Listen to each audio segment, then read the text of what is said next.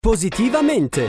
Le buone notizie per un mondo migliore a cura di Avis, Associazione Volontari Italiani del Sangue. Ancora una volta ben ritrovati con Positivamente andiamo a scoprire le notizie positive.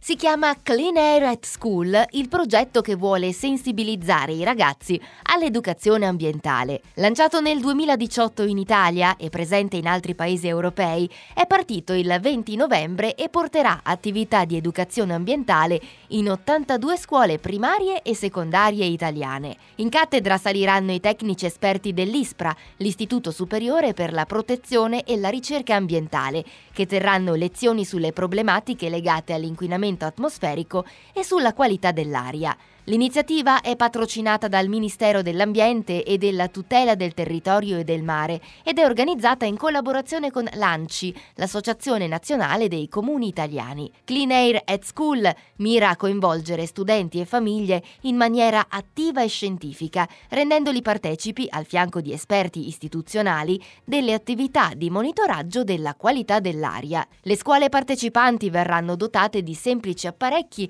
per misurare i livelli di biossido diossido di azoto dentro e fuori gli istituti e inoltre somministreranno diversi questionari per valutare i cambi di abitudini legate alle conoscenze acquisite. Un modo concreto quindi per sensibilizzare le comunità locali sulle tematiche connesse all'inquinamento ambientale.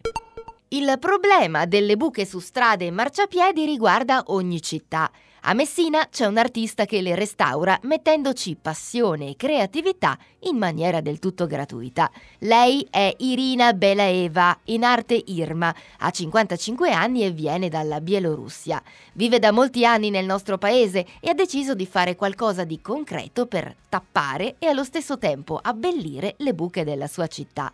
Irma, per realizzare le opere di street art, ha chiesto e ottenuto l'autorizzazione da parte del comune di Messina, felice di avere delle opere d'arte uniche ad impreziosire il centro cittadino, in particolare Viale Boccetta.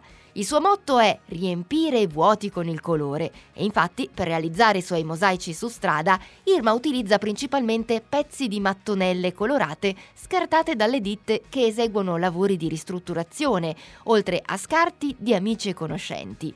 Tutti coloro che hanno a cuore il decoro della città possono aiutarla donando mattonelle e altri materiali di scarto. La storia di Irina è simile a quella di altri artisti in giro per il mondo che si adoperano per risolvere i problemi del decoro urbano, come Steve Wynn, che trasforma le buche in mini giardini, e Jim Beckor, che, come Irina, realizza mosaici. E con questa notizia abbiamo concluso anche il nostro spazio di Positivamente. Da Carlotta, come sempre, grazie per l'ascolto e alla prossima! Positivamente! Le buone notizie per un mondo migliore a cura di Avis, Associazione Volontari Italiani del Sangue. Per la nuova collezione possiamo scegliere giallo oro o ambra per un effetto magico e intenso. Non dimentichiamo giallo lime e crema, spettacolari. Sono tutte tonalità gialle. Eh sì, da quest'anno va di moda il giallo. Giallo come il plasma, la parte liquida del sangue che contiene molti elementi preziosi per curare numerose malattie. Basta poco per aiutare chi ha bisogno. Distinguiti, dona il plasma. avis.it